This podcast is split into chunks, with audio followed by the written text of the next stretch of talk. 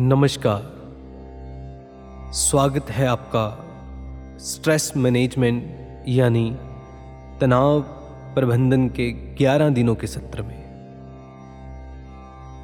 आज हम बात करेंगे स्ट्रेस के बारे में। और स्ट्रेस से होने वाले नुकसान या फायदों के बारे में। आज के युग में तनाव एक ऐसा मूलभूत विषय बन चुका है, जिससे ज़्यादातर आज के लोग ग्रस्त हो चुके हैं। ज़्यादातर लोग तनाव से या उससे जुड़ी परेशानियों से जूझ रहे हैं। जैसे body pain autoimmune disorder anxiety depression आदि।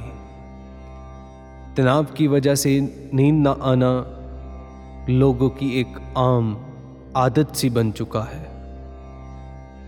21वीं सदी में भागती इस दौड़ती ज़िंदगी में स्ट्रेस हमारी ज़िंदगी का एक हिस्सा बन चुका है।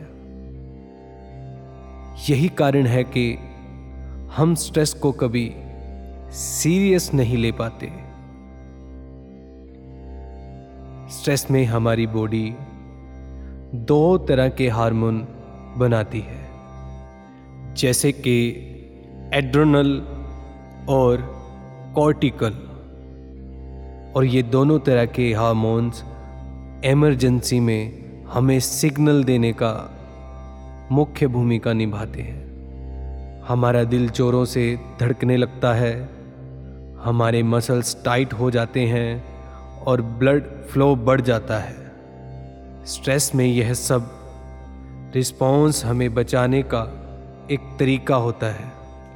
एमरजेंसी में स्ट्रेस हमारी जान भी बचा सकता है, क्योंकि स्ट्रेस में हम चुकन्ने हो जाते हैं। स्ट्रेस हमारे शरीर के साथ साथ हमारे सोचने पर भी प्रभाव डालता है। सुखद बात यह है कि हम अपने दिमाग को नियंत्रण और केंद्रित करने की शक्ति रखते हैं।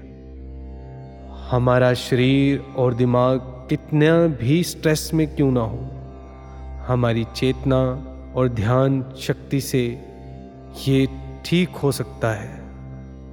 हम ज़्यादातर उन बातों का स्ट्रेस लेते हैं जो हमारे नियंत्रण में नहीं होती या जिसका सल्यूशन हमारे पास नहीं होता।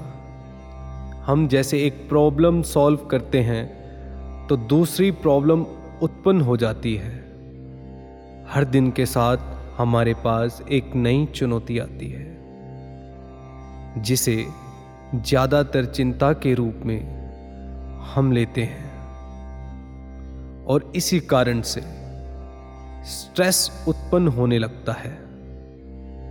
हम किसी भी उम्र, वर्ग समुदाय धर्म या किसी भी देश से क्यों ना हो, समस्याएँ सबके साथ रहती हैं।